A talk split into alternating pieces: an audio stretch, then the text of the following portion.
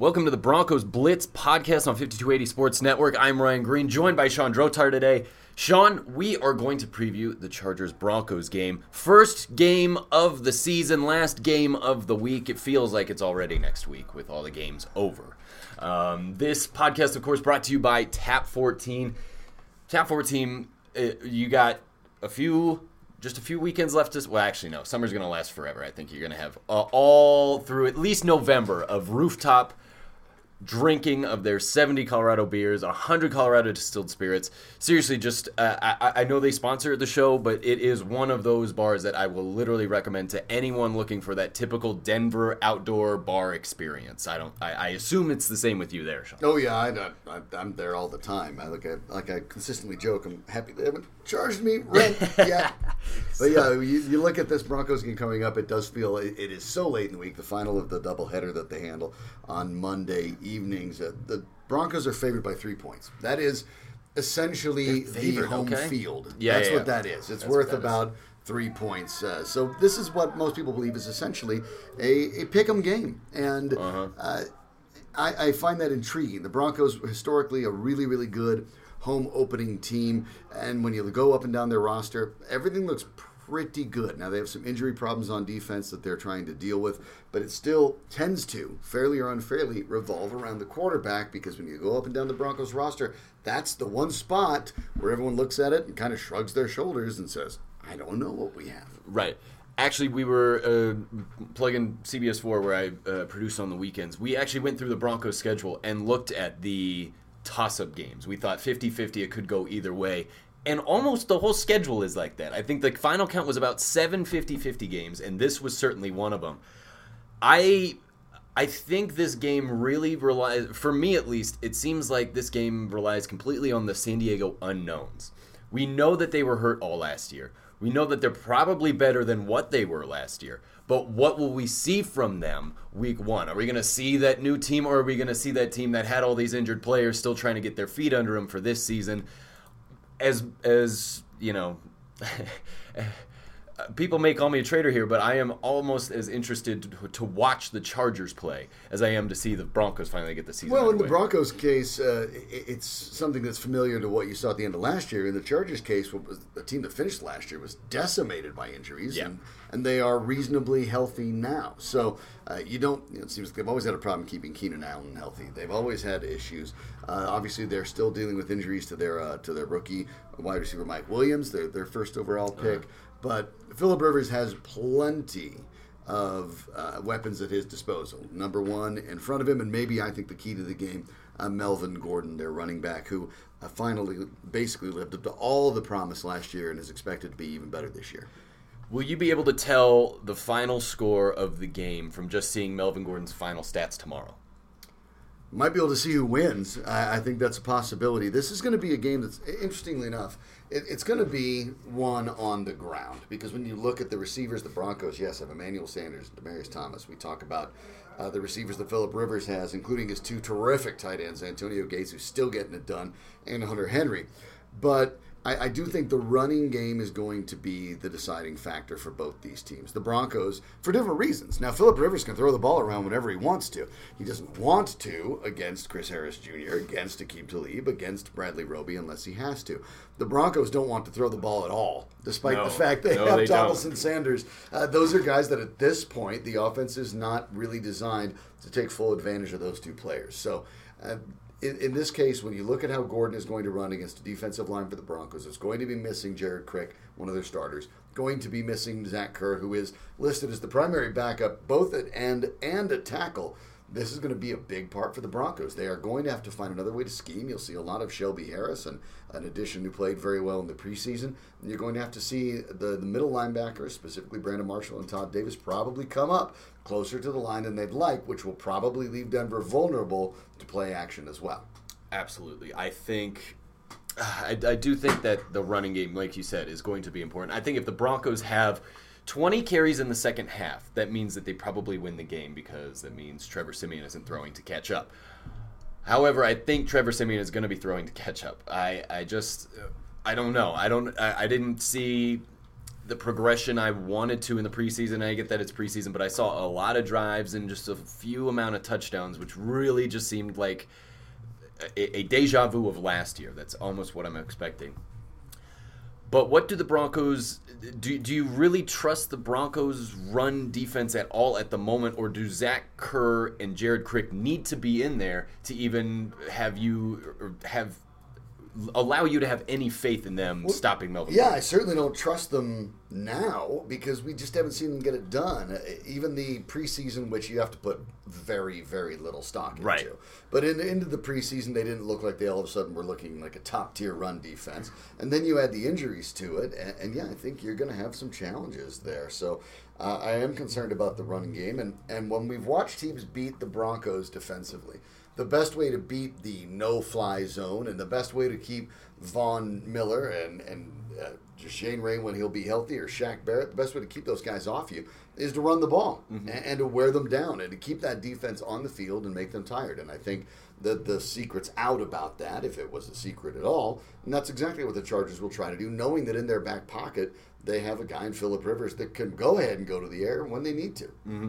I think one of the biggest question marks in this game is the San Diego Chargers defense. So I want to know from you, will Von Miller or Joey Bosa finish with more sacks tonight? Ooh, wow.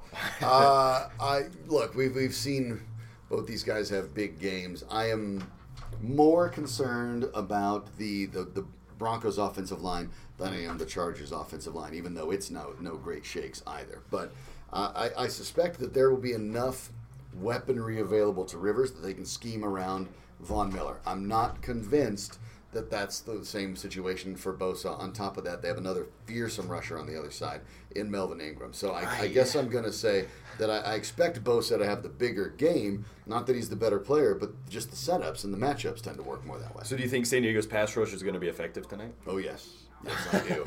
The only way to stop it, the Broncos have to find a way to run the ball, and they have to find a way to run the ball up the middle. And early on, because see, if you let Bosa and Ingram sit on the outside and just go after Bowles and Menelik Watson at left and right tackle respectively, they're going to get things done. It gives me nightmares. So they have to make them cognizant of the inside. You have to make them feel like they have to guard the inside. So Matt Paradis, Ron Leary, their new addition at right guard and left guard, who by the way is still listed as of today on their depth chart as Max Garcia or Alan Barber. Those three guys have got to really get things going offensively to make sure that C.J. Anderson and company, and it really is going to be C.J. Anderson and company when you talk about that running back core, can get the ball down the field, up the middle, something that the Broncos haven't been able to do. And they need to prove, by the way, on 3rd and short, that they don't have to pass the ball. Ugh. This team needs to be able on 3rd and 2 or 3rd and 1 to be able to walk up to any other team in the league and say, hey, guess what we're doing? See if you can stop it. The Broncos haven't been able to do it yet, and even in preseason, the early returns weren't promising. Right. I thought during the preseason, especially on 3rd and 1s, you would see the difference in attitude from last year to this year. That's what they were talking about the whole offseason. That's why you draft Garrett Bowles. That's why you bring in Ronald Leary. You want this new attitude, this nasty attitude, and you still can't get a yard on 3rd and 1. That's why I want to see the Broncos' run game effective early, because if this is your new attitude offensive line, then that attitude needs to dictate games.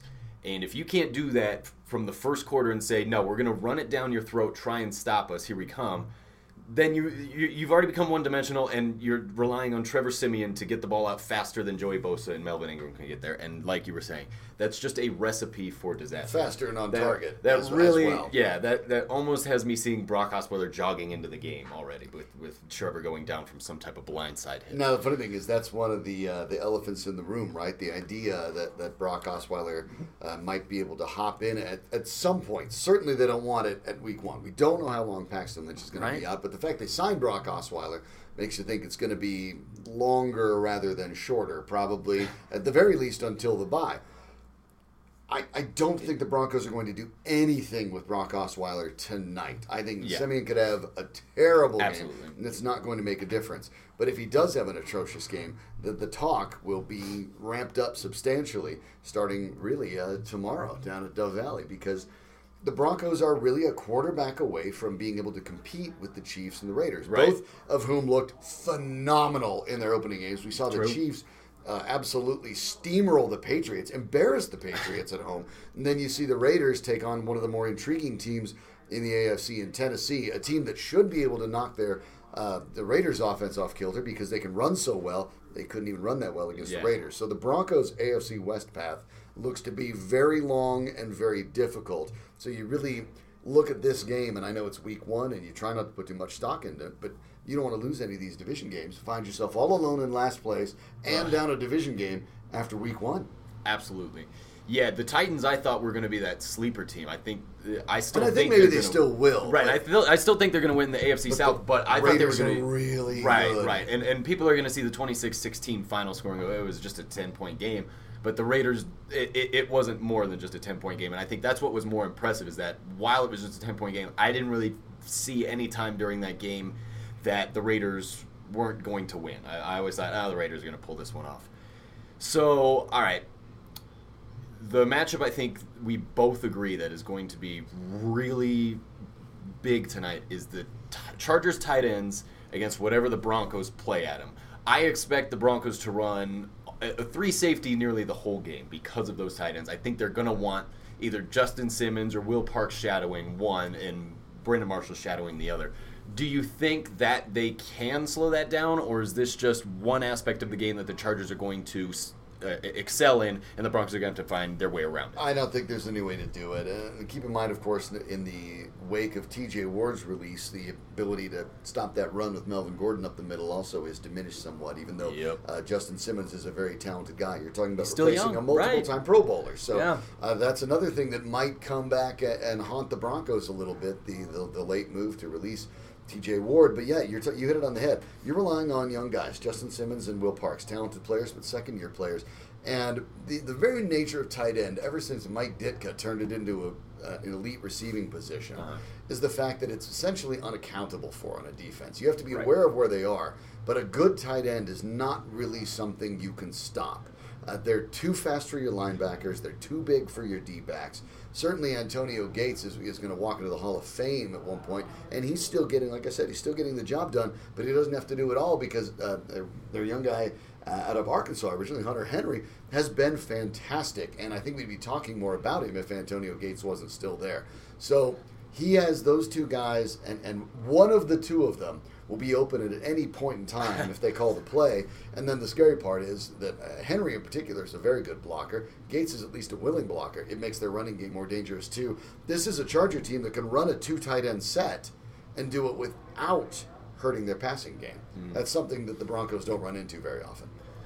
All right, so we went over all the rhetorical ways of the Chargers winning the game. Yeah. What are the Broncos going to do well tonight that could get them the victory? All right, well, if we get into hypotheticals, I think what we need to do is the Broncos have to run early, run often, get success, get first downs, and do what teams try to do to the Broncos. Run Joey Bosa and Melvin Gordon tired. Get them out so they're exhausted by the end of the game. And you do that by wearing them down. You do that by running the ball. The Broncos will have to be judicious when they pass. I think early on they probably need to take a deep shot to Sanders or Thomas for no other reason but to back the Chargers off and remind them that they can do that. But the Broncos are going to need to have an effective offense that is not flashy. They need to go ahead and just churn first downs and keep that clock rolling. To me, that's the best way they can win the game. The defense, I wouldn't say I'm not worried about it. I am, but we know what they have there. We know what they can do there. Right. Unfortunately, I'm not sure the run defense, given either the injuries or the additions, is going to be that much improved. But that means they're still no worse off than they were last year in general. So the defense, I think, can at minimum hold their own. Yeah. Phillip Rivers has been sacked 57 times against the Broncos over his career. That's the most of any team, so you know he's thinking about that. But to me, it's that running game. You have Jamal Charles, you have C.J. Anderson, you have D'Angelo Henderson. You need to use all those guys. Rotate them in. Keep them fresh. Keep the clock moving. Absolutely. That was what I was going to say. I think the Broncos can actually run the ball. I think they're going to need to try, and I think they're going to meet the most resistance in the first quarter because I think that's what the Chargers are expecting.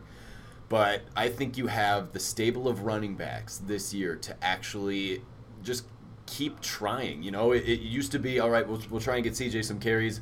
Oh, he got stuffed a bunch. Now let's just throw for the rest of the game. Right, because now you're like, all right, fine. Then we'll get Jamal some carries. Right. That's not working. We'll try D'Angelo some carries. I mean, you talk about going up the middle. Why not run a draw with D'Angelo Henderson? We've seen how effective that is in practice and preseason this year. So I would hope that they at least give D'Angelo a few carries. So I think at the end of the day, since we both agree that it's going to come down to the run game on both sides, I think time of possession is going to be huge. So, like you said, if you're not, I don't expect this Broncos offense to score a ton of touchdowns, but if you're taking a lot of time off the clock and at least getting yourself in a field goal range and getting field goals, I think that's going to be really beneficial. And if you finish the game with 35-plus minutes of time of possession, I think the Broncos win. And I think that's the goal. I think that's what you need to do. You have to get the Chargers off the field and keep your offense on it, and I think that's a very good point. The Broncos can't give up on the run, even if it's not successful in the first place. They have to mix and match. In this case, you have to keep running your head into that brick wall until the brick wall comes down. Absolutely. All right, the only parts we didn't break down were the special teams, kickers against kickers, whatever. You know, we're not going to do that. The Broncos do need to keep an eye out, though. We know that Isaiah McKenzie brings a little spark to the return game. That's all well and good. And it'd be great if the Broncos could pop a return, flip field position. That's fantastic. Mm-hmm. The biggest concern for me is that the Broncos' kick coverage gets better than it was last year. Special teams has been a little shaky. Right. Yeah. It needs to get a lot better than it was last year. It's been shaky even in the preseason. The Broncos need to make sure that you do not give the Chargers a short field. The best way for the Broncos to win, with their defense being first and foremost, is you make teams go 80 yards against that defense time and time again, and then you like your chances, but you can't afford to give them any freebies, any easy yards in the return game. Okay. What's the final score of tonight's game? I have it 23-16 Chargers. Oh, Sean. And I hope I'm wrong. I'd love to be wrong. I have it 24-20, but I don't know which team is the 24. That's a cop-out. That's a cop-out. Pick one. Pick one. No, you can't do that. I'll go Broncos just because they're just historically good in season and home openers. I think if the game is 50-50, I'm always going to take the home field advantage, especially in week one, unless, of course, you're the Patriots. So that's all right, 24-20 Broncos. But I wouldn't be surprised if the Chargers do come in and get the win. It'll be a fun scene, obviously, the final game of the season. Rex Ryan and Beth Mowins on the call. If you're watching on television, and if you're there, hey, cheer your head off, and you'll need it to stay awake because this game's not going to end till midnight. Yes, and if you see Rex Ryan, I hope you have closed-toe shoes. So that will do it for the Broncos Blitz. The game tonight starts at 8:30. Do you expect to stay up for the whole game there, Sean? Of course I do. Okay. Oh my gosh, I'm a professional. Ryan. All right, that may affect his morning show tomorrow morning on Mile High Sports Radio. But once again, thanks to Tap 14. That's tap14.com. Spell out Tap 14 for sponsoring this podcast. Again, 70 Colorado draft beers, 100 distilled Colorado spirits. Great place to pregame, and definitely a great place to postgame drink as well. Either sad drinking or happy drinking. Great place to do it. All right, that'll do it for the Broncos Blitz. For Shawn Drotar, I'm Ryan Green. This has been a 5280 Sports Network production.